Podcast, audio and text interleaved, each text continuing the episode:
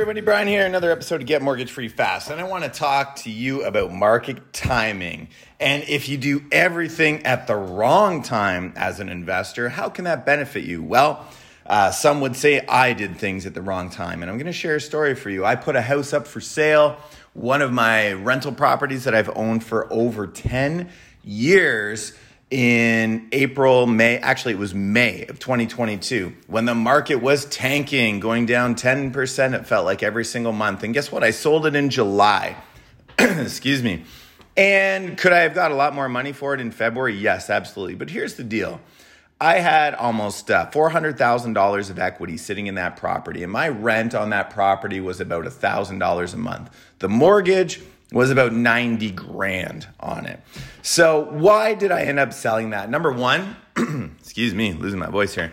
Number one, I ended up selling it because I wanted to up my gains. And how I do that is by taking that money. I didn't take it and spend it. I didn't buy a new car, not going to Vegas, not doing anything like that. I'm reinvesting it.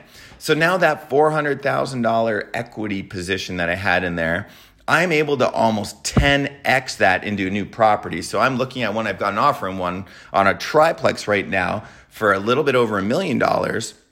And I can put down half to three quarters of that down payment and get a mortgage that is almost seven to eight times the size. Now, why does that, why is that good? Well, getting a bigger mortgage, here's something, you know, I'll let you in on a little secret. A bigger mortgage, you actually will pay down more debt. Your tenants will pay down more debt every single year when you have a bigger mortgage. So on my $90,000 mortgage, I was maybe paying off three, $400 a month, which equated to, you know, five, under five grand a year.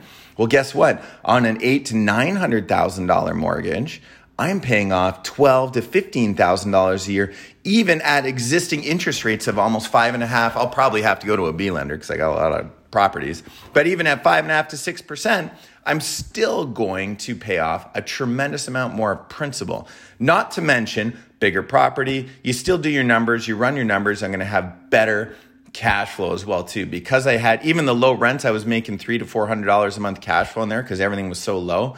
But guess what? On this one, I'm going to make anywhere from 800 to $1,000 a month cash flow. Taking that same equity and moving it into a new property, a bigger property, more debt, and better quality. So, guys, I encourage you take a look at this stuff right now. Don't get married to your investments. Get married to your husband or wife or spouse, okay? Don't get married to your property on investment, okay? Date it Look at it, have fun with it. And guess what? It's okay to trade it in because it's not a relationship. Okay, I'm going down a wrong path here, but you get the idea.